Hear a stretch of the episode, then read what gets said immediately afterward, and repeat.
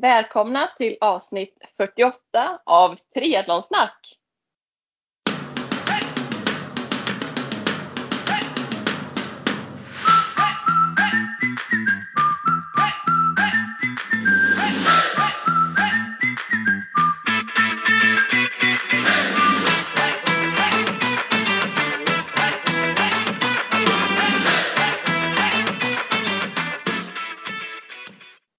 Med Therese och Sofia.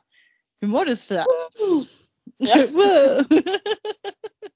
Vi taggar här på nya året. Som jag, som jag gjorde innan vi började spela in. Uns, uns, uns, uns. tjugohundratjugoett. Precis. Eh, hur är läget? Jag brukar ju fråga vart du befinner dig, Therese. Ja, precis. Vet du var jag befinner mig idag? I min egna soffa. I mitt hus. Oj, oj. Jag är hemma. Men, men ni, men ni men ligger inte och latar er för det. Nej, nej exakt. Jag, alltså, jag står och spacklar här om jag inte spelar in podd. För jag håller på att renovera köket. Vi börjar med det dagen efter vi kom hem. Då rev vi ut allt. Så fullt ös medvetslös. Like always.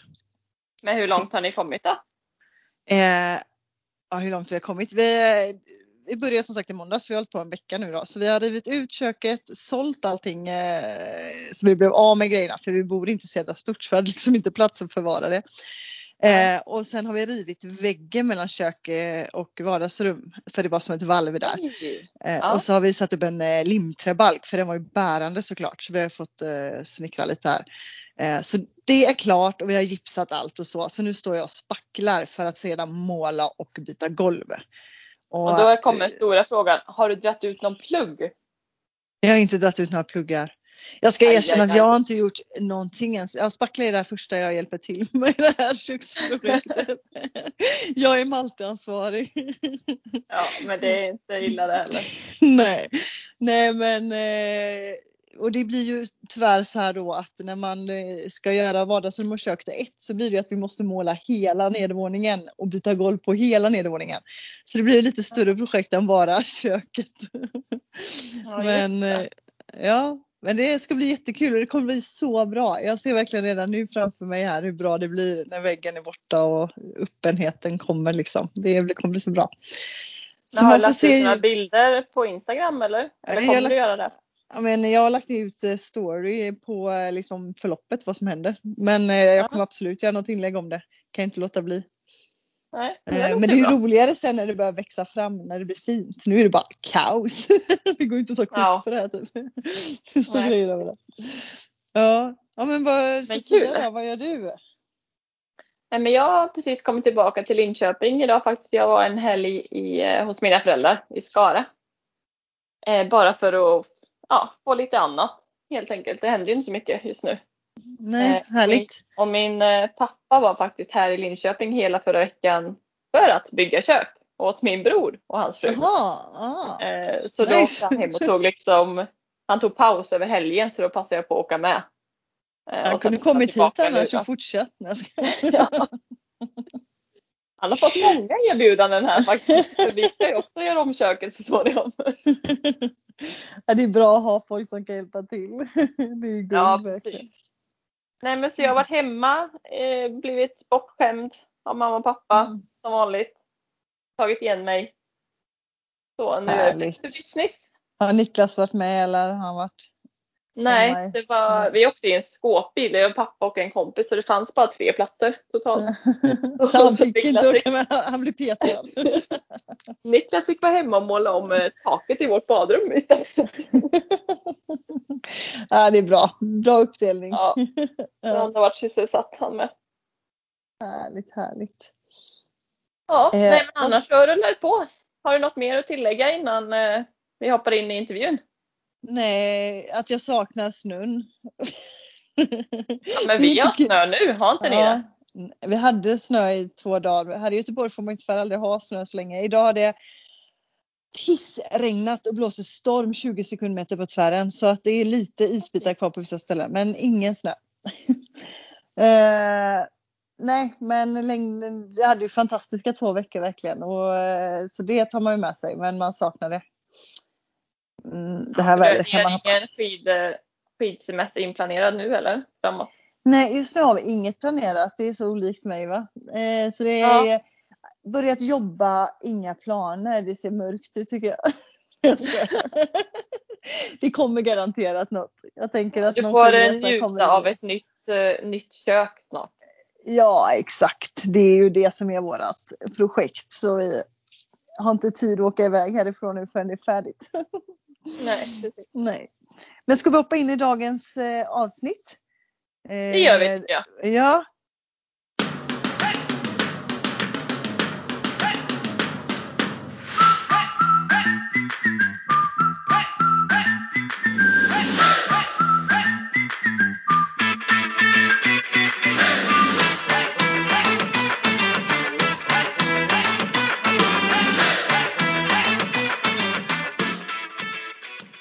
I detta avsnitt ska vi intervjua grundaren av Simcoachen, Anna-Karin Lundin. Hon började simma redan som fyraåring och O S-simmade som femtonåring. Men hon la elitsatsningen på hyllan redan som nitton. Det tog henne sjutton år innan hon hittade tillbaka till simningen. Nu är hon fyrtiosex och jobbar som simcoachen på heltid sedan tjugoelva. Men vi ska låta henne berätta mer om sig själv. Välkommen till Treadlonsnack, Anna-Karin. Tack så jättemycket. Jag sitter och skrattar lite för att ni kan ju allt. Det är nej. Det har läst jättebra. Det som, vi inte nämnde, ja, det som vi inte nämnde är att vi vill prata mer om simning också, inte bara dig. Nej. Men vi vill att du ska börja med att berätta, eller själv beskriva vem du är. Ja. Med Anna-Karin. Ja.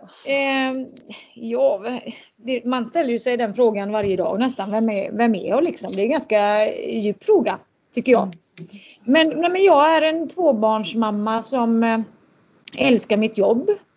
Eh, jag är lärare i grunden och eh, sadlade om till simcoach för eh, kanske nio, tio år sedan och sånt där. Och så upp mig från min lärartjänst och kör detta på heltid då, simcoachen. Och idag så har jag ju åtta stycken som eh, jobbar med mig runt om, ja, mest i Stockholm och Göteborg då.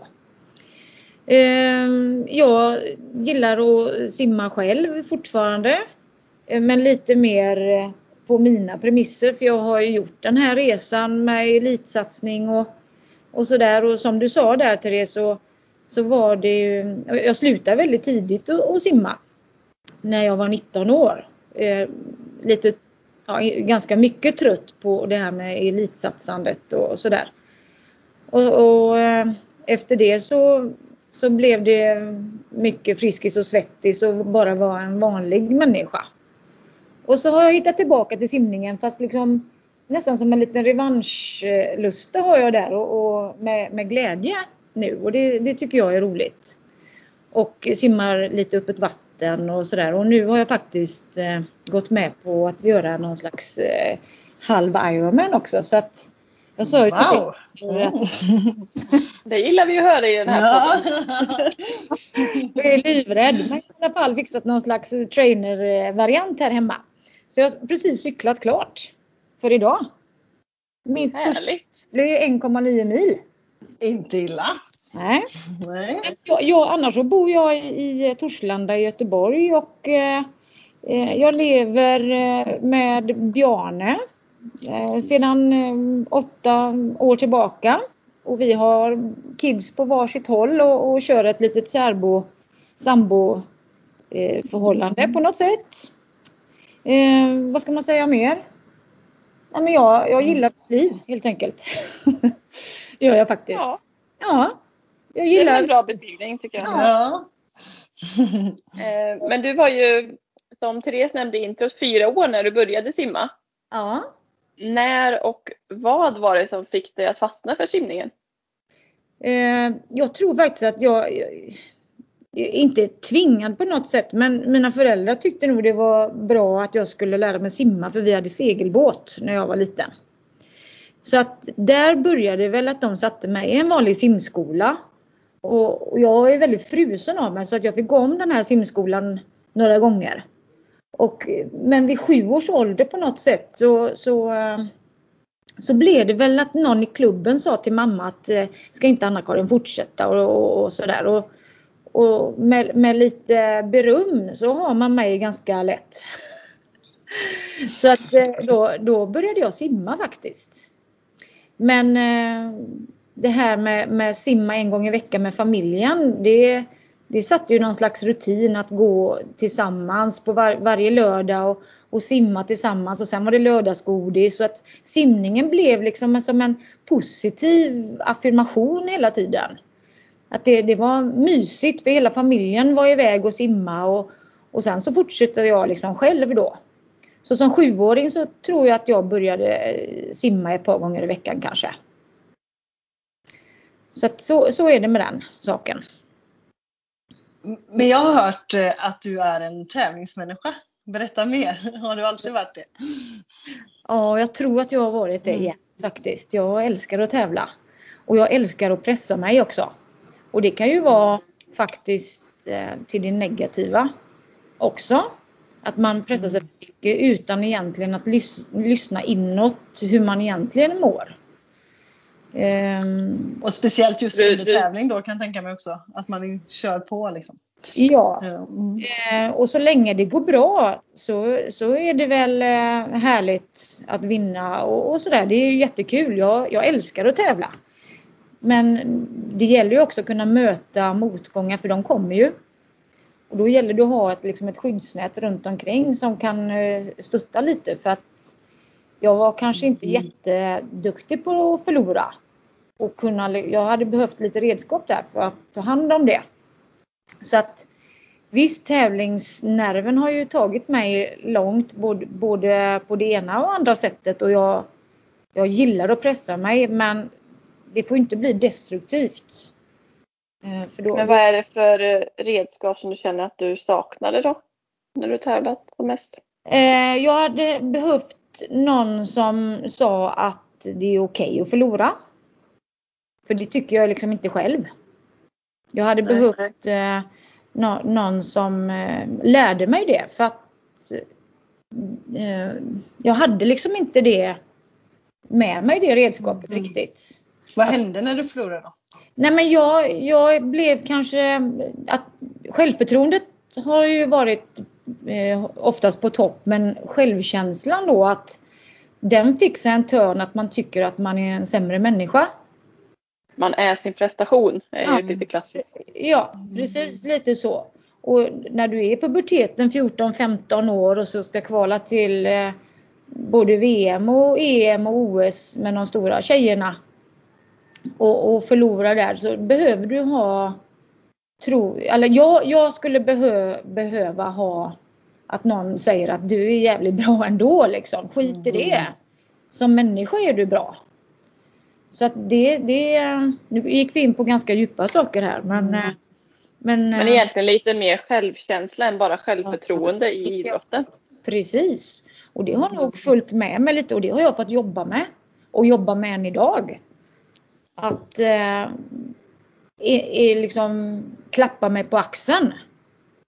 Även om det inte alltid går. Och, och det här med, med pandemi och sånt. Det kan ju sätta, vad ska man säga, griller i huvudet. Att man, man ramlar ner i hål och så vidare. Men nu känner jag att, man, att jag har liksom vuxit till mig. Och, och, och, och kan tänka andra tankar än vad jag gjorde när jag var liten. Så det, det är väl bra att man utvecklar sig och jobbar med det då. Ja, men vad, vad var det som fick dig att sluta simma då när du var nitton?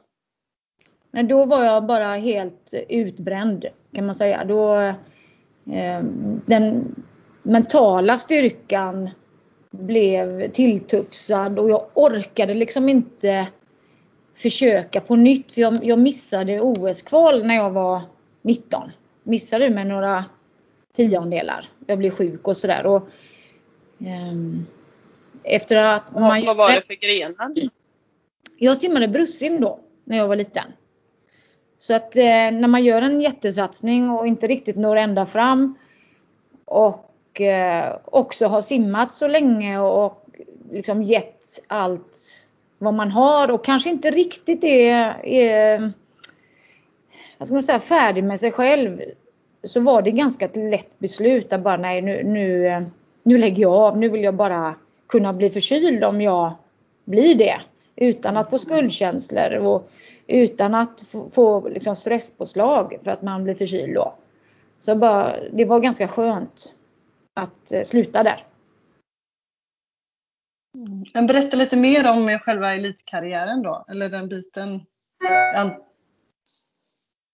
Ja, jag, jag, jag blev ganska snabbt bra kan man säga. Så att när jag var fjorton år så, så seglade jag upp som nummer ett i Sverige helt plötsligt. Ehm, förbi alla mina idoler som jag hade och liksom kom med på Lilla Sportspegeln och det var liksom rätt, en mm. rätt stor grej. Mm. Så, um, så där och då kom jag med i landslaget för första gången. Alltså då är det stora landslaget. Det är nästan så att jag hoppat över då både ungdoms och junior. Det var jag med lite grann, men mm. det blev liksom rakt in i hetluften. Och sen så, jag tror att jag har tio S M-guld efter det då. I, i Brussim hundrafemtio och tvåhundra. Var med på O S och E M och världskupper och fick åka jorden runt och sådär. Eh, så att visst, visst har ju simningen gett mig otroligt mycket. Verkligen. Eh, bo, både på insidan och, och liksom framgångar och, och motgångar och sånt där. Så att där, där har ni mig. Kan vi säga. Ja, men efter, efter en elitkarriär då, när du pausade sjutton år, vad fick dig att börja igen? Var kom suget ifrån? Suget kom ifrån att eh, det skulle vara ett V M här på, i Göteborg på hemmaplan. Masters-V M eh, i simning. Och Masters, vad ska man säga, eh, simning är väldigt stort äv, även ut, alltså ute i världen. Även när man har, liksom, har blivit lite avdankad, så kan vi säga. Och... Eh, tolv tusen deltagare tror jag att vi hade här i Göteborg tjugohundratio. Mm, och då kände jag bara, men gud vad, andra barnet var fött. Eh, kanske att man ska våga liksom, dyka ner i en bassäng igen och, och simma för att det är kul. Och så ser man lite grann hur, hur långt det kan ta ändå. Och göra sina egna pass och verkligen eh, gå in i det från ett annat håll. Ett, ett fräschare håll och ett mer moget liksom, håll. Och då började jag träna tre gånger i veckan först och sen fyra gånger i veckan. Och det är ju ingenting jämfört med det jag gjorde när jag var ung då. Men det var liksom, jag, jag kände så här, jag, kan lägga, jag vill lägga tre gånger i veckan. Jag vill lägga två timmar i veckan på styrketräning. Och så får man se liksom, vad, vad det bär här då. Och så gjorde jag detta för att det var kul. Och det var ju jätteviktigt att få med det den gången. Och det blev så himla jädra bra så jag vann eh, på sommaren där. Eftersom, efter att ha tränat i sex månader för detta. Och, och på en tid som var skitbra om man får säga så. Grymt. Ja. Faktiskt. Så att det, det var ja, men en liten revansch till mig själv. Och, och, och liksom att jag kan... Jag, kan komma tillbaka om jag vill, om jag gör det med glädje och, och kunna få stå där och, och känna den här pirret och den här tävlingsnerven igen. För att eh, den har ju tagit mig långt innan. Men på mina villkor på något sätt. Så att eh, därför började jag simma igen. Och sen så vann jag ett par V M, eller ett V M till två år senare och, och då kände jag att nej men nu har jag gjort det, nu, nu lägger jag ner igen. Nu vet jag att jag kan. Ja. För att, nej, men då, då på, på något sätt då eh, då blev det lite mer allvar igen då. Mm. Och jag vill inte hamna där igen. Jag ville mm. liksom eh, slå lite underifrån, träna med glädje, inte ha någon press, ingen stress, utan det har jag gjort redan. Utan eh, då, då är det bättre att man Man avvecklar lite igen då och så hittar något annat. Börja med triathlon. Men dessa sjutton år som du inte simmar, simmar du absolut ingenting då? Eller nej. Sim- Nej. Nej, jag simmade ingenting. Jag ville inte ens titta på tv, simning på tv för att det, det, liksom, det gjorde ont i min själ på något sätt. Jag var mm. liksom psykiskt trött på det och, och spyfärdig på det. Men jag är väldigt glad idag att jag öppnade upp den dörren och eh, eh, tog mig an det igen. Men som ni hör så det, det är ju liksom lite allt eller inget för mig. Jag hör ju det själv när jag pratar också. Så att jag, jag försöker väl ta med mig med det och liksom vara kanske något mer lagom i mina utmaningar. Men jag får jobba med det hela tiden. Men hur mycket, eller hur mycket tränar du ska säga nu då? Eftersom du har börjat med triathlon. Hur mycket tränar du en vecka i, idag eller just nu? Ja, om vi säger så här så har jag under kanske två års tid simmat fyra gånger i veckan. Och då har jag eh, mina pass som jag kör och alla mina grupper, alla läxor, alla upplägg, de simmar jag innan. Så att jag får känna verkligen hur det känns att uppleva det som jag själv ska lära ut sen. Så att eh, jag simmar alla läxor och sånt och all, allting. Så att, eh, men då blev det också så att tappa lite lust och så har jag nu gått ner till lite kortare pass och lite oftare istället. Så att svar på frågan är vi kanske jag simmar fyra, fem gånger i veckan nu men lite kortare pass. För att lura mig själv att jag hittar lite glädje igen. Vad är ett lite kortare pass för dig? Ja, det är tvåtusen meter. Ja. Så att det är normalt pass för mig. Ja, ja exakt. Men där annars har du legat mellan tretusen och femtusen innan då, ja. Som vuxen. Så att eh, jag, jag resonerar lite att ja, tvåtusen det går ju undan. Det, det behöver man liksom inte oroa Nej, sig. Nej, man snabb som du är så går det Nej. ju. Ja, fast jag måste också ta i. Ja. Men när man har du ett pass på fem tusen så är det klart att det är lite ågren innan liksom. Det kommer göra ont. Det kommer ta en stund. Och tvåtusen det kan du det kan du liksom du kan lura hjärnan lite att det går fort. Så att så, så ser det ut idag i alla fall. Så jag simmar väl kanske tio tusen i veckan. Vilket förutom är... simning då? Vad håller du på med då? Eh, ja, menar du sportmässigt? Ja, ja. Precis hur mycket du tränar annat än simning. Ja. Jag har ju börjat springa lite grann igen. Jag har haft lite ont i min rygg innan och ont i höfter innan. Och då har jag känt att eh, varför ska jag gå ont? Så att då har jag slutat med löpning. Men nu, nu är jag på det lite igen.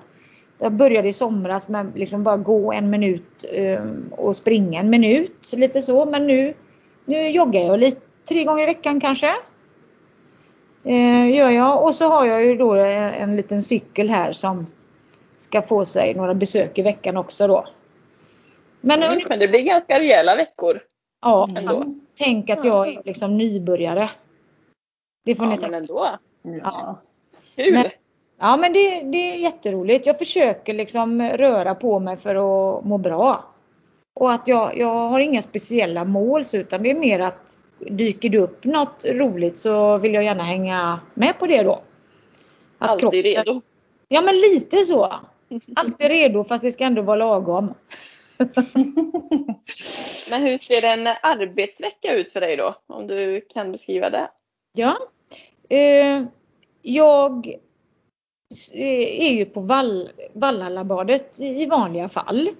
Varje vecka. Jag hyr in mig på Vallhallabadet i Göteborg. Och då är jag där femton timmar i veckan på golvet kan man säga.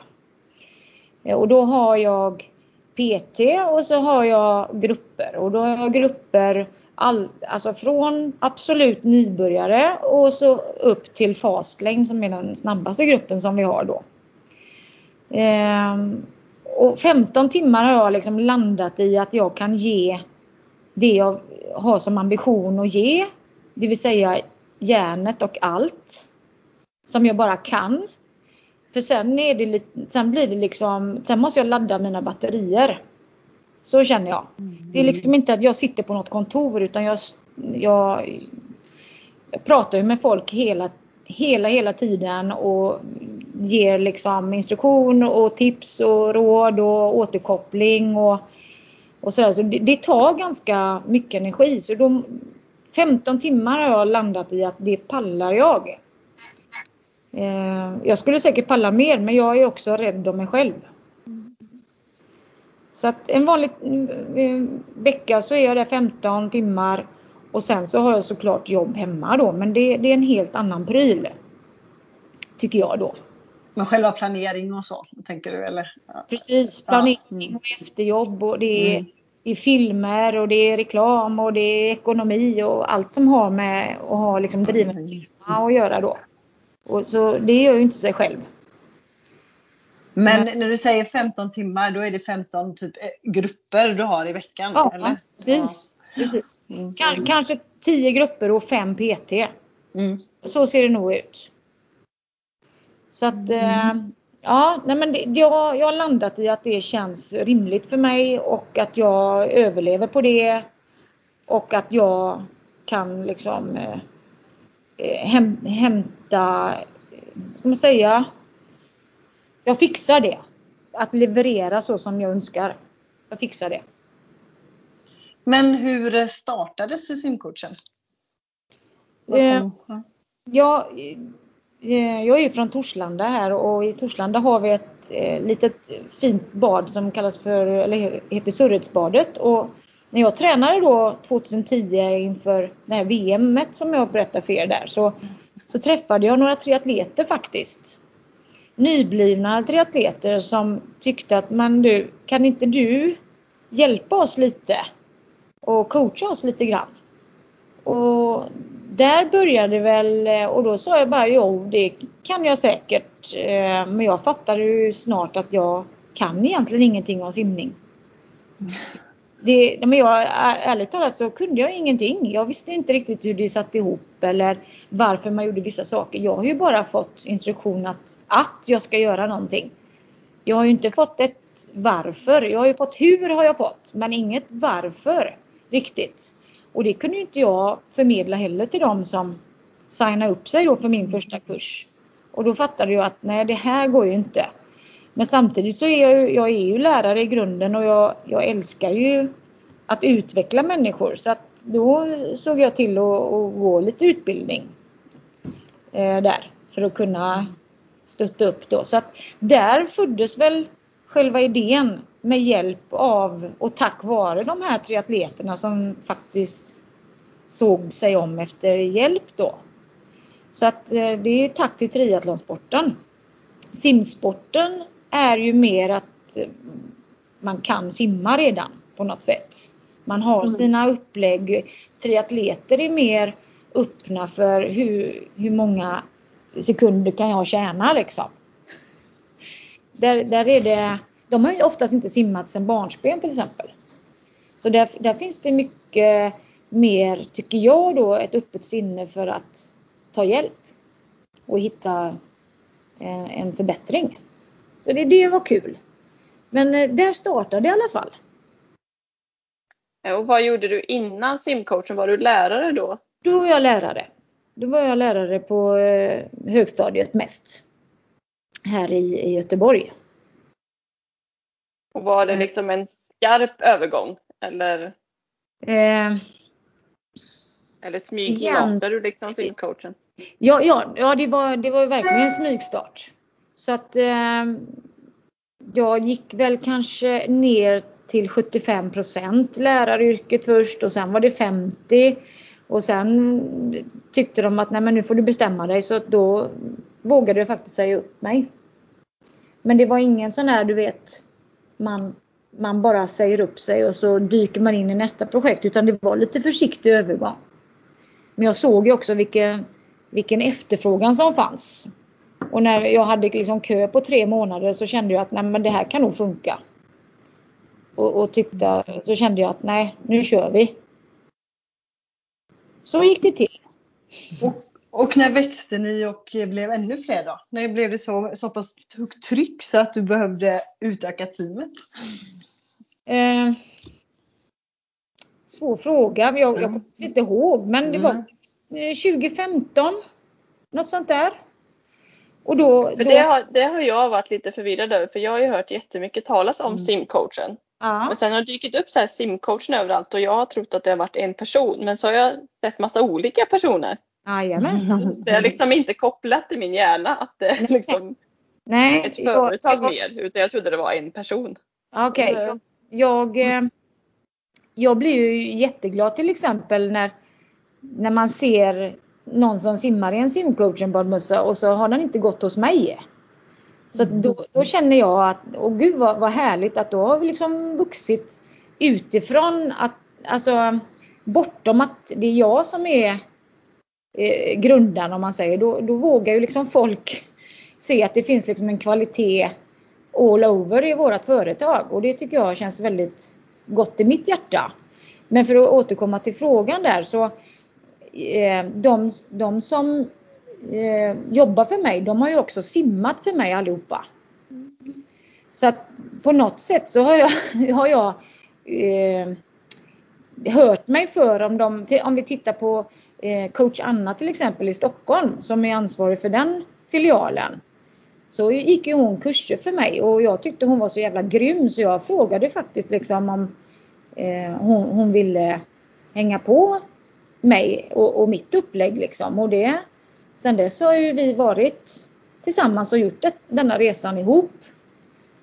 Eh, vad var frågan? Frågan var egentligen när, ni, när, när det blev så pass högt tryck så att, att ni behövde utveckla eller ja, växa. Ja. Eh, ja. Alltså det, det, kunde ju, det kunde ju stannat med att det får vara högt tryckt och så får man liksom jobba så gott det går. Det hade ju kunnat stanna vid det. Men jag tyckte det var eh, liksom kul att få in annat blod. Och jag är ju bra på en sak kanske och du och ni har andra kvaliteter.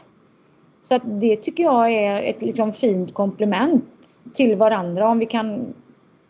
Vi verkar för samma sak men vi har olika kvaliteter och vi möter ju, möter ju många, många olika människor och jag tycker det är fräscht att kunna ha till exempel Eva då som lärde sig simma för, för tio år sedan eller åtta år sedan eller vad det är då. Hon kan ju möta en, en vuxensimmare på, på sitt sätt för hon har ju gått igenom den proceduren själv medan jag då har det mer naturligt. Och kanske ha lite svårare, eller jag, jag jobbar ju på det, men det, det är inte självklart att man kan mötas där.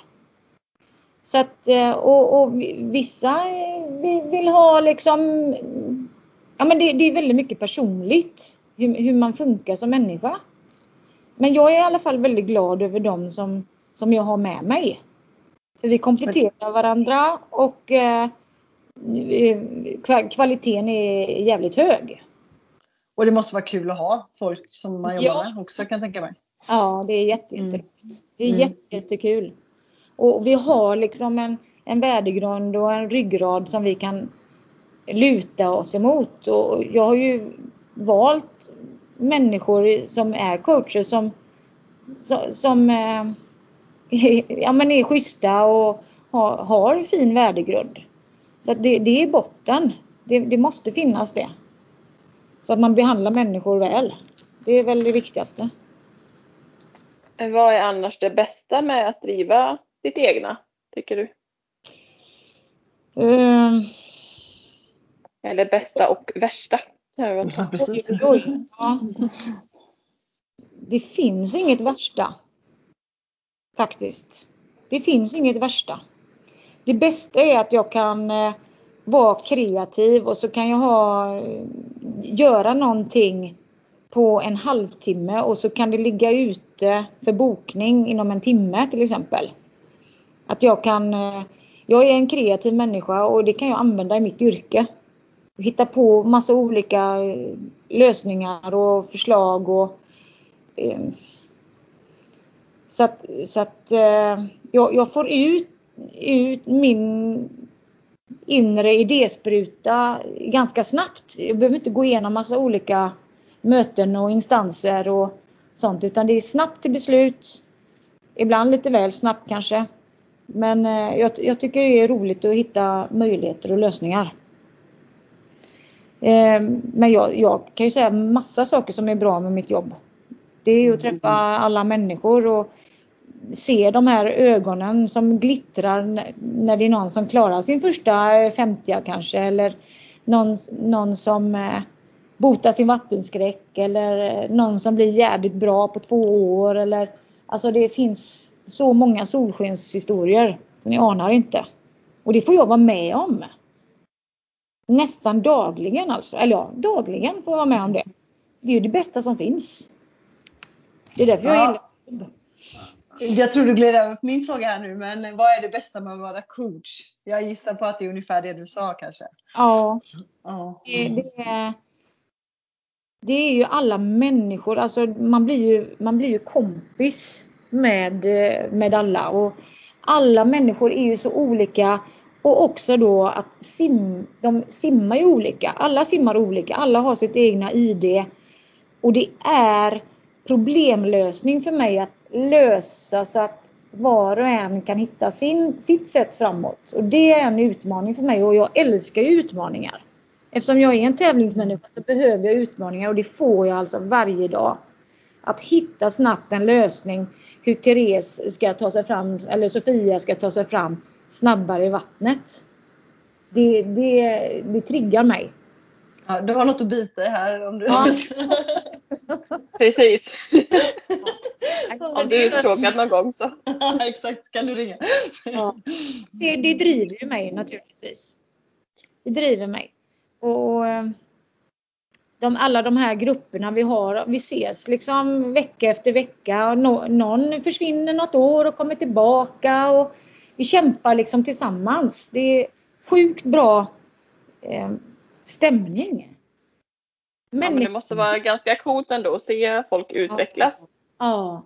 Och, och vara med liksom hela vägen. Ja, det är så härligt vet du. Och, och ser att simmarna som vuxna blir, får nya kompisar. Det är också någonting mm. som jag nästan kan börja grina åt. Att de liksom möter andra likasinnade. Det är ju så, vänskaper liksom, det, det utvecklas ju, vi är ju inte samma människor och, som vi alltid har varit. Och det är så jävla fint att se att, ja men fasen är det någon som hänger med och gör läxan på söndag. Och de, man börjar resa ihop och man har middagar ihop och springer ihop. Ja, men det, det, och så känner jag att det kommer liksom ändå lite från våra små grupper som vi har haft. Och det, det värmer mig. På riktigt. Ja, i- Idrott förenar, så är det verkligen. Förenar, verkligen. Så att det, det men, är häftigt. Ja, men visst har du även kört några swimrun? Det har jag gjort, faktiskt. När började du liksom glida över mot öppet vatten? Eh, det var nog eh, kanske tjugosjutton eller tjugosexton eller något sånt där. Jag har ju alltid varit jätterädd för öppet vatten. Det är ju ganska ironiskt på något sätt. Det är ganska konstigt.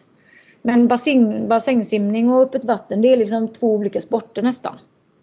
Så att jag kände väl att min, mina adepter kämpar öppet vatten.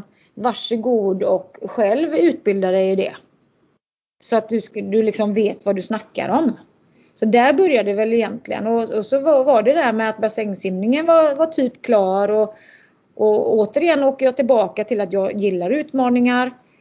Och så var, gjorde jag faktiskt min första öppet vattentävling i, i Perth i Australien.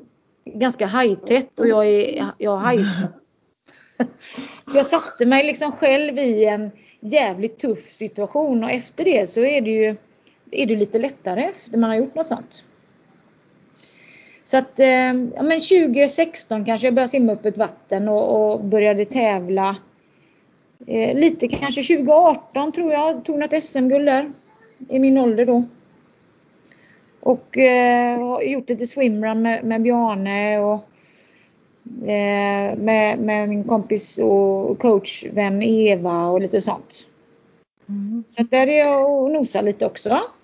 Men inget allvarligt. Bara för kul. Ja. Men många av våra lyssnare är eh, triatleter och swimrunners. Eh, ja. Tips till nybörjaren eller den som är rädd för öppet vatten. Har du något sånt? Eh, ja, då mm. men, men ändå vill simma liksom. Ja, men exakt. De vill ta sig, ja, de är nybörjare och vill börja med eh, typ triathlon eller swimrun. Eh, så det kanske något tips. Om man är rädd, vad har du för tips där? Och kanske mm. bara använd tips för att hoppa i öppet vatten istället för simbassängerna. Ja, ja men det, det är ju jätteviktigt att inte att göra det själv i alla fall. Mm. Det, det är viktigt att ha med sig någon som eh, kanske är något mer rutinerad än en själv. Att eh, andas ut, att alltså blåsa ut under ytan. Om du håller andan till exempel så skapar det ännu mer ångest. Så det har jag ju själv fått träna på jättemycket. Att blåsa ut, det är nog det viktigaste jag kan, kan eh, liksom eh, delge om man säger. Men så att eh, var två och så träna på att blåsa ut först. Så att du inte blir spänd eller ångestfylld. Mm. Men sen, sen är det väl jättebra att ha med sig någon som kan förklara lite grann, såklart. Det behöver ju inte vara liksom en simcoach, men det kan vara ju någon som, som håller på lite med triathlon. Får man ta tag i den personen, eller i någon klubb till exempel. Och de brukar de ha så här upp, upp ett vattensimning. Det är ju perfekt att hänga på en sån eh, kväll kanske. Men jag måste säga att många triatleter och säkert även swimrunners är ju väldigt vänliga och generösa. Så de vill ju få fler till idrotten. Precis, precis. Sen kan det ju vara bra att säga att man inte är så himla säker eller man känner sig orolig. Och då det är kanske dumt att gå med ett liksom, supertaggat gäng som, ska, som är vana. Liksom, utan man kanske kan köra lite bredvid men ha någon med sig. Och, och som du säger, det finns vänliga själar i, i de här grupperna som säkert tar hand om en. Men då får man själv liksom öppna munnen lite. Ja. Mm. Be om hjälp. Men för de som inte är direkt nybörjare då, utan som har simmat några år och känner att de mer har stagnerat. Mm. Säg att man simmar hundringar på runt en fyrtiofem, en femtio men sen att mm. man inte blir bättre. Frågar mm. åt en kompis här. Vad har du för tips då? Uh, ja, du kan ta ut all, all frustration nu. uh, nej men där låter det ju som att det är något tekniskt. Ja. Helt klart. Om du inte och blir då bättre, är det väldigt individuellt eller? Så att man ja, behöver kolla. Men det är ju också ganska universella grejer. Men det är ju jäkligt svårt att veta det själv utan att någon kan liksom pinpointa eller ha något öga där. Det är ju jättesvårt för man tror ju att man gör på ett visst sätt och så är det ofta att man inte gör det. Man ja, känner... det är ju fantastiskt med simning. Man tror att man gör någonting och sen kollar man när man har spelat ja. in och så bara, men det där är inte jag. Det där gör jag. Det är många som säger det. Men det är så himla bra att ha en, om man, om man har en, en simmare där det tillåts att filma. Det är ju väldigt sällsynt. Men har man en, en kamera eller mobil eller något sånt där så klart man ska använda den. Absolut. För men har du några generella tips då? Eller finns det många, lik, många som behöver liknande hjälp eller tänka på liknande saker? Eller är det, går det inte att säga? Hur lång tid har vi? Nej, men det, ja, det finns ju oerhört många delar. Det sa vi ju innan vi började här tjejer att det är så, det är så tekniskt med simning. Det finns så många, många olika delar. Men en klassisk sak till exempel, det kan ju vara att huvudet är alldeles för högt uppe.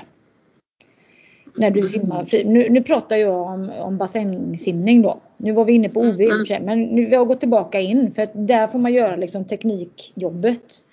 Så huvudet, och huvudet kan vara långt uppe och om huvudet är långt uppe så sjunker liksom underkroppen från midjan och ner. Så att en vanlig syn på, på där, de, säger vi då Sofia, som simmar på hundrafyrtiofem till hundrafemtio det är att man plogar i vattnet. Men det gäller framförallt faktiskt skulle jag vilja säga män som inte har riktigt det flytet som vi, vi andra människor har. Ja, den här kompisen jag pratar om har inte heller något ja. bra flyt. Har, har hen inte det? Nej. Nej.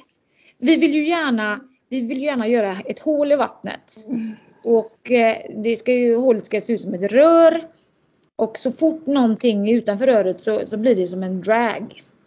Att man, man draggar i vattnet. Och, och den som du pratar om där, det, det, det, det är ju... Det tar jättemycket av tiden faktiskt och, och motstånd och så att, att göra så.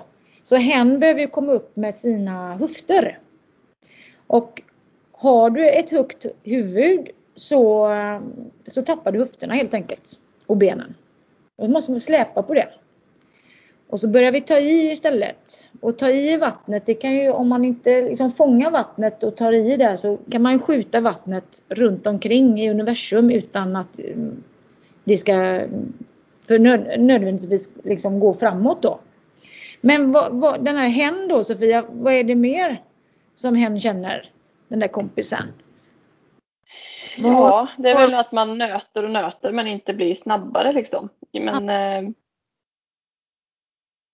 Svårt, det är svårt att greppa tag i vattnet tror jag. Alltså verkligen få känna det här att man trycker sig framåt. Mm.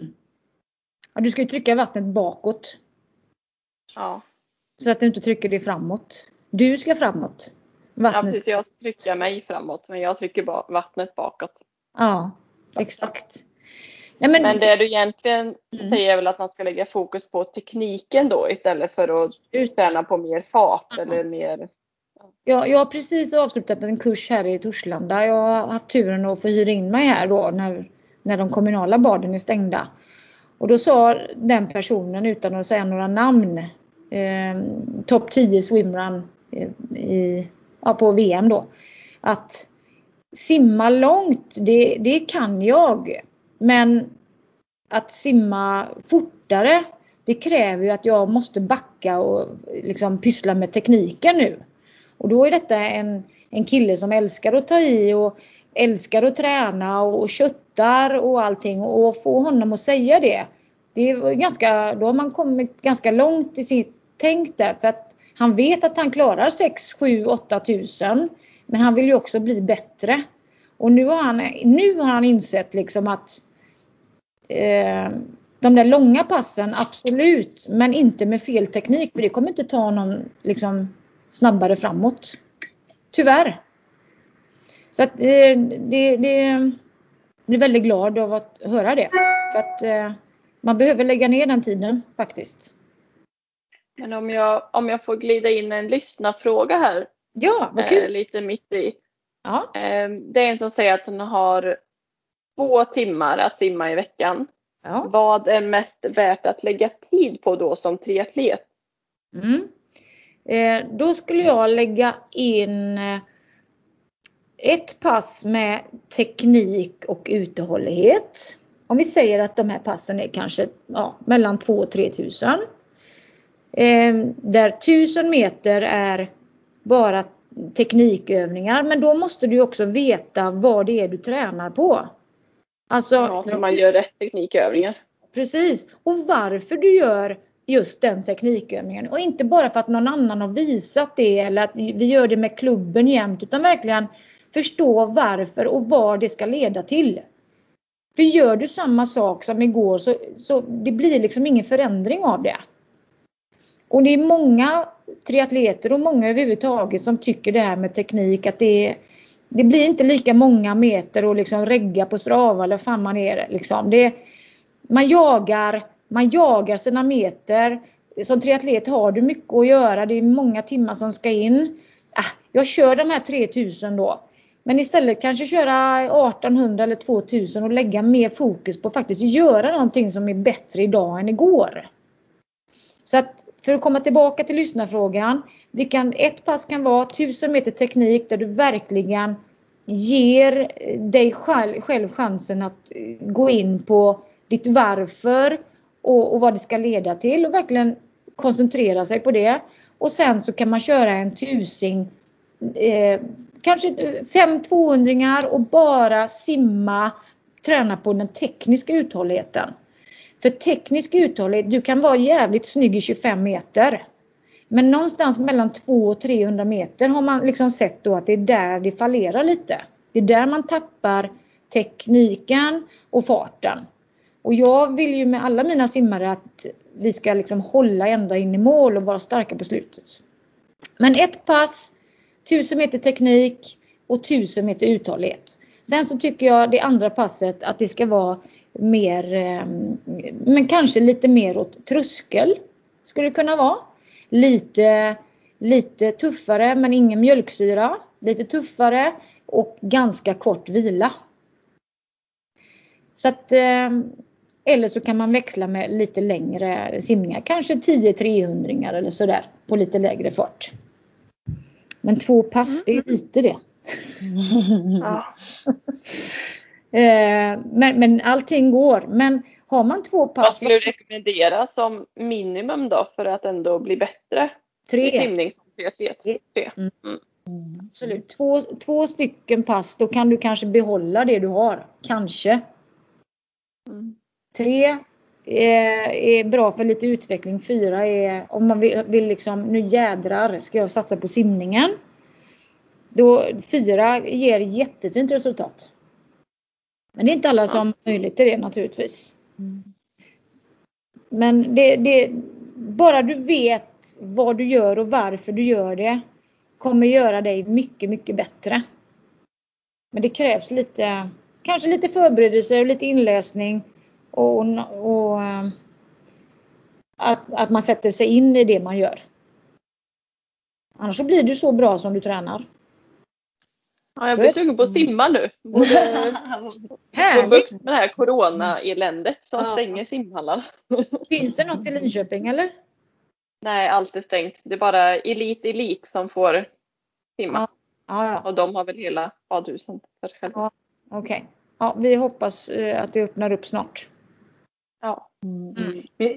Jag tänker att vi putter in någon lyssnarfråga till här innan vi ger oss tillbaka in på dig, Anna-Karin, lite mer mm. igen. Mm. Eh, ska vi välja då? Absolut bästa tipsen till nybörjaren som vill få fart och flyt i simningen. Ja, men där, är det, ja, men där är det någon som gapar efter rätt mycket alltså. Ja, det är nog det. Ja, det inte, inte för att vara taskig, men mm. eh, man, man får börja eh, från grunden och... Du ska svara så här, gå en kurs hos simcoaching. Nej, det, det, Nej.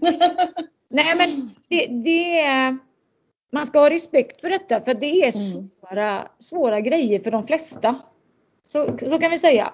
Men sen ska vi inte hindras heller, utan det är ju bara att köra på. Men eh, en, en bra grund är att till exempel eh, känna sig avslappnad i vattnet först. Eh, hålla bredden, alltså att armen sätts i framför samma axel. Försöka hjälpa kroppen upp med lite, lite benspark. Att andas lågt. Att, att ha de fyra grejerna till exempel kan ta dig jätte, jättelångt. Och då, då får du flyt och fart i din simning alltså. Men det där, det är bara fyra grejer, men det kräver rätt mycket tid. Eh, faktiskt. Så att, eh, men det är bara att börja. Det är bara att köra på. Men göra det ganska deliberate. Att man, man vet. Eh, till exempel idag ska jag bara träna på att vara avslappnad i mina axlar till exempel. Idag ska jag bara träna på att ha en schysst soft benspark som inte tar någon energi. Idag ska jag försöka ha mina höfter uppe vid ytan, Sofia. Yes. Yes. Idag ska jag... Idag lättare ska... sagt än gjort. Ja, men, men man får ha liksom en, en tanke. Men vad ska, man, vad ska man träna eller tänka på då om man ska försöka få upp? Är det huvudet att det ska ner? Ja, det finns... Upp, det är, återigen, jag har precis gjort... Får jag göra lite reklam? Ja, det kör. Mm. Jag har precis gjort en föreläsning som heter Frisimmets alla delar. Mm. Eh, som är på en timme. Den finns på min hemsida. Och där har du ja, men säkert åttio stycken grejer som jag går igenom om frisim. Eh, och just det du säger om att, hur får jag upp röven liksom. Där, där har du fem, sex olika saker du kan göra. Huvudet är en del. Eh, armtaget ovanför vattnet, att få fram tyngdpunkten är en annan grej. Att inte trycka ner draget mot botten. För då trycker du upp överkroppen och ner, då åker underkroppen ner. Det är en annan grej.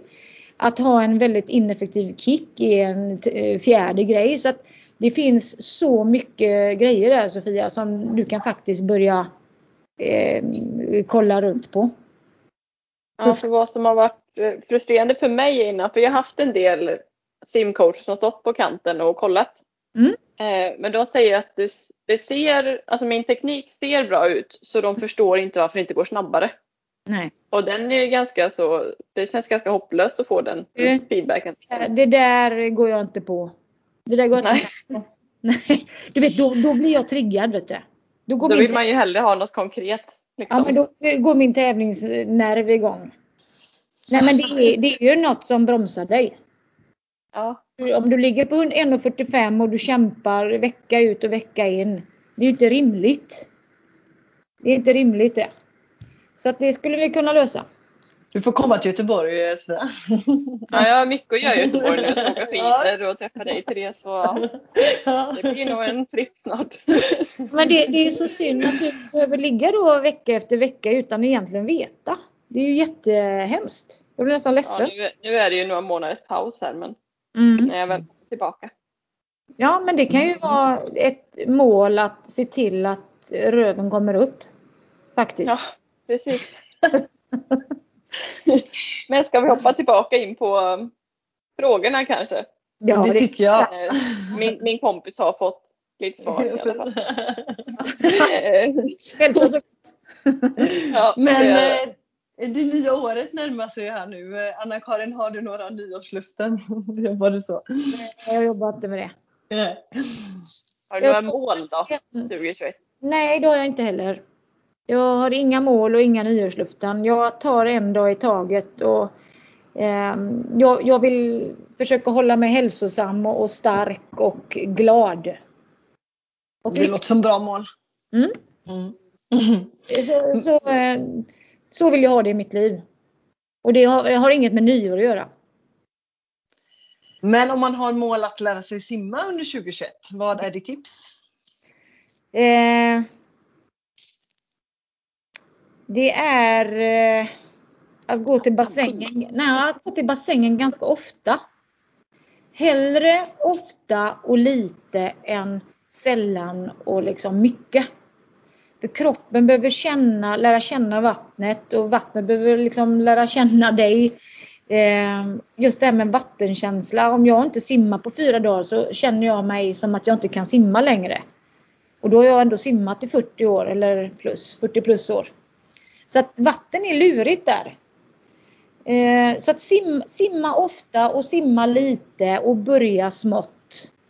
Och eh, ta återigen då att man vet och har ha kanske en liten tanke innan du hoppar i att idag ska jag testa det här som jag såg på YouTube. Eller idag ska jag bara testa att flyta. Idag ska jag testa att blåsa ut under ytan. Idag ska jag testa att sjunka ner på botten. Och, och, och ha kul och hoppa upp och ner och sånt. Så att man, man tar små, små steg, men gärna ofta då. Det är mitt tips. Mm. Bra. Mm. Nästa fråga kommer in lite från vänster så här. Men har du någon dold talang som ingen vet om dig? Uh, nej. Nej, jag tror inte det. Jag, jag, min... min Min eh, Bjarnes dotter sa igår att eh, du borde vara med i Sveriges mästerkock. Men det sa hon kanske. Oh, för... det är en komplimang. Ja, jag tycker det. Och då gör jag vegansk mat till henne så att eh, hon var så glad för det. Så att eh, nej, men, ja, men matlagning är väl eh, jag är helt okej okay på liksom. Men tänker då... du mycket på posten och så annars? Eller har du någon filosofi där? Nej, absolut ingen. Ingen filosofi. Utan jag äter det jag känner att jag vill ha och är gott och hyfsat nyttigt. Men kan också sätta i mig en påse godis eller kakor eller något utan problem. Så det finns ingen filosofi. Men jag tror inte jag har någon, någon dold talang faktiskt. Nej. Men med matlagning då? Den, ja. Ja. Mm. Om man vill komma i kontakt med dig då, vad gör man det bäst?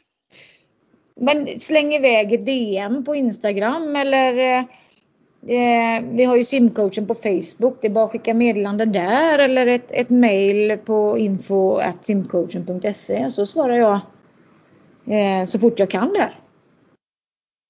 Det är mm. bara att höra av sig, det är bara kul. Sen så finns det en chattfunktion också på, på vår hemsida, och om man vill hänga på chatten lite. Ja, det är trevligt. Mm. Mm.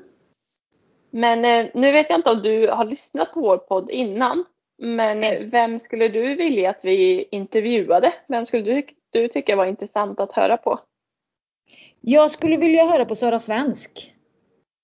Ja, det har vi ett avsnitt faktiskt. Ja, jag tänkte säga, då får du lyssna på ett avsnitt. Då tar jag inte henne.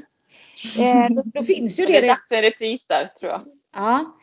Eh, vem är jag nyfiken på?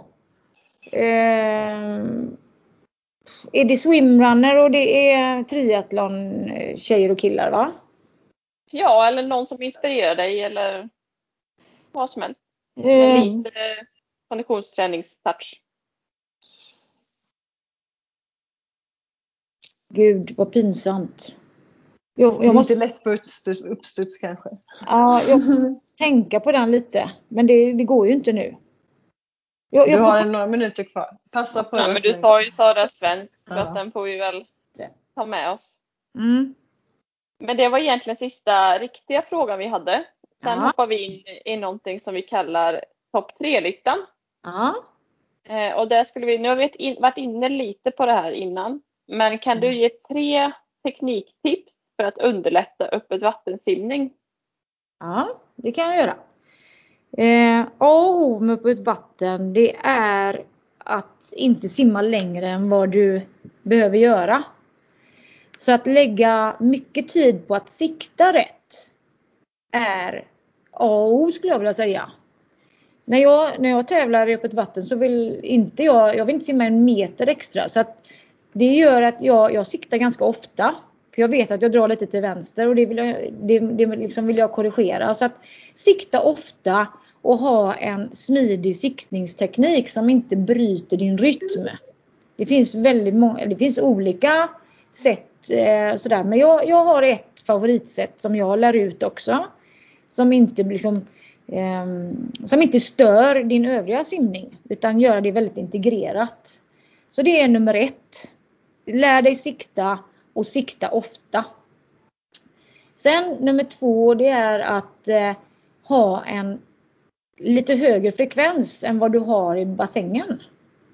Där ute är det mycket mer, det är vindar och vågor och eh, eh, mycket mer stök än inomhus. Där du har liksom eh, stilla vatten. Så att har du en högre frekvens utomhus så, så brukar det hjälpa till än att du ligger och glider. Då, då tar vågorna dig och skjutsar iväg någon annanstans. Så att träna på att hålla en högre frekvens utomhus. Det är nummer två. Eh, och nummer tre är lär dig också drafta. Vilket sparar upp till och med ja, men upp till trettiofem procent av din energi. Kan du spara genom att eh, simma smart i öppet vatten. Och det är att ta hjälp av andra. Som är bra på att sikta och som har bra fart. Så det tränar vi varje sommar här i Göteborg också med, med, med våra grupper här. Eh, och det finns olika sätt att eh, drafta på. Det kan vara efter varandra eller det kan vara i pilformation eller diamantformationer. Så att... Eh, Har du de tre sakerna så kommer du bli mycket, mycket bättre på att simma upp ett vatten. Det var tre. Grymma tre. Ja, det var tre. Verkligen mm. grymt. Jag behöver öva på alla tre. Kan... Ja, men det, vi, alltså man behöver ju öva igen. Det, man är aldrig klar med det där. Nej. Simningen blir man aldrig klar med. Det är ganska charmigt någonstans. Mm. Mm. Den sista delen i våran på, eller vårt avsnitt, det är att vi brukar köra fem snabba. Det jag kommer säga två grejer och du ska välja en av dem helt enkelt. Oj. Ja. Yep. Shoot. Eh, så jag börjar eh, träna med eller utan musik. Eh, utan. Träna på tidig morgon eller sen kväll. Eh, man får inte säga i mitten då. Mitt på dagen. Nej. Nej. Men då får jag då får jag välja sen kväll då. Eh, sprint eller olympisk distans? Oj, men det vet ju inte jag. Men då säger jag olympisk. Eh, skavsår eller håll? Håll. Varma eller kalla förhållanden under tävling? Eh, då tar jag varma. Mm. det, var, det var ju du och jag mitt på dagen människa alltså. Ja, jag gör nog det. Men sen, jag, alltså, jag, jag kan ju inte, alltså, jag, jag är ute och famlar det här liksom, för att jag tä- har ju inte tävlat någon gång i triathlon. Nej, det, nej, det förstår jag. Det, jag är ju jätteruckig på det. Men vi får väl se hur det blir mm. i den här. Ja, precis. Mm. Jag tänkte att träna med eller utan musik. Ja. Har du någon gång musik när du simmar? Nej. För det har väl kommit sådana här hörlurar man kan ha när man simmar. Absolut. Det, det är en del som har... Eller hiss eller diss? Eh, nej, men det säger jag ingenting om. Det är bara det att jag vill vara med mina egna tankar när jag simmar. Jag vill ha fokus på det jag gör. Jag behöver ha fokus på det jag gör. Jag tänker hela tiden på vad jag gör när jag simmar. Ja, det är det man behöver också. Ja, precis. Varenda armtag. Och det, det i sig, det är mindfulness, tycker jag. Det är verkligen att vara i nuet.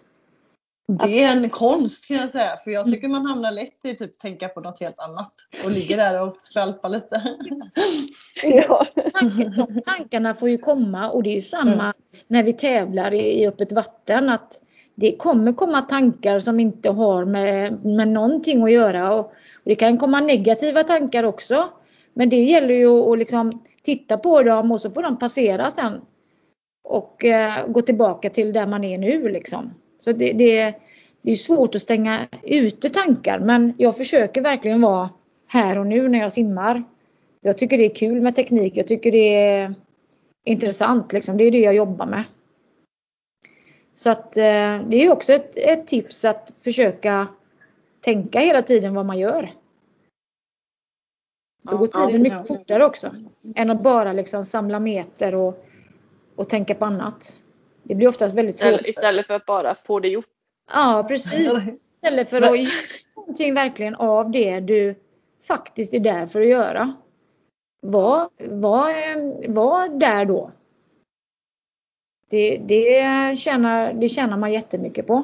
Det blir ju en meningsfull timme då. Istället för att bara samla meter. Ja, precis. Mm. Ännu ett bra tips. Ja, men jättebra. Jag tänkte säga ett väldigt tipsfyllt avsnitt. Ja. Och det var egentligen alla frågor och så vi hade. Men är det någonting du känner att vi missar som du vill förmedla till våra lyssnare? Eh, nej, det, det är väl att försöka, jag har varit inne på det innan, men att in, inte bara simma för simmandets skull, att man Man ska göra sina två eller tre pass eller sina fem eller tio eller femton tusen meter. Utan verkligen göra någonting av det när man ändå gör det, så att säga. För att simning är klurigt och det behövs med, ett, ett liksom medvetande. Och, och på det sättet tror jag att man kan bli mer intresserad av simningen också. Så att man inte bara ser det som ett nödvändigt ont eller bara fan, tänk om inte simningen fanns. Och, och så slipper man säga liksom så här att ja, men man, för, man förlorar aldrig på simningen. Eller man vinner aldrig på simningen. Så där, det är ju många som säger så. Man kan inte vinna. Simningen bara uppvärmningen. Eller ja, ja, men lite så. Man raderar lite och så. Ursäktar sig själv. Ja, men fan, gör något åt det. Lägg lite extra krut på det då. Så ja, på att, en jäkla startsträcka. Vad sa du det? På en ja. jäkligt bra startsträcka ja. istället. Kan man inte vända på det då och, och utmana sig själv istället för att men jag kan inte det. Jag, jag, jag gillar inte simma. Det är bara liksom så. Det, det går att vända det. Ja, jag är i alla fall aspepp på att gå och simma nu. Gud vad kul. Om inte det går. Mm. Jädra vet du. Nu jädra. Ja, när det väl nu händer det Sofia. Nu händer det. Till och med jag som inte har simmat på hur länge som helst. Men Sofia, Sofia när, du, när du öppnar sen så kan du väl filma dig och så skickar du till mig. Ja, men det kan jag göra. Mm. Så får du, ja, får du några tips, vet du. Jättesnällt. Ja. Men eh, Therese, ska vi ta nästa avsnitt? Vill du? Ja, ja absolut. Nästa avsnitt eh, kommer vi ha före detta elitskidåkaren Anna Haug som gäst. Eh, och idag är hon nu väl, ja, en stor träningsinspiratör. Så det ska bli väldigt kul att ha henne som eh, gäst i podden. Ja, mm, då skiftar mm. vi lite sport i idrott. Ja, precis. Härligt, härligt. Men eh, jättestort tack Anna-Karin att du tog dig tiden att vara med. Ja, det var jättekul att få vara med tjejer. Lycka till nu med allt. Ja, och gott nytt år säger vi till alla också då. Ja, Therese, du får börja simma också. Ja, jag ska absolut. Det ska jag verkligen. Jag har bara tappat eh, simningen på väldigt, jag, det var väldigt länge sedan. Sist jag simmade var dagen innan min son föddes. Så det är typ tretton månader sedan. Ja, ja. Vi börjar när vi börjar, vet du. Ja, exakt. Så. Men eh, ja, jag kommer höra av mig till dig. Du har något att bita i där kan jag säga. Ja, det ska bli jättekul. Mm. Nu har vi det inspelat, Therese. Ja, ja men verkligen. Jag kan bli riktigt sugen på just att ha någon på sidan också. Jag behöver tekniktips. Ja, mm. Ska vi se till att du får. Ja, det är grymt. Ja. Men ha det gott. Alla lyssnare. Tack så jättemycket. Mm. Tack för idag. Ha det bra. Hej. Hej.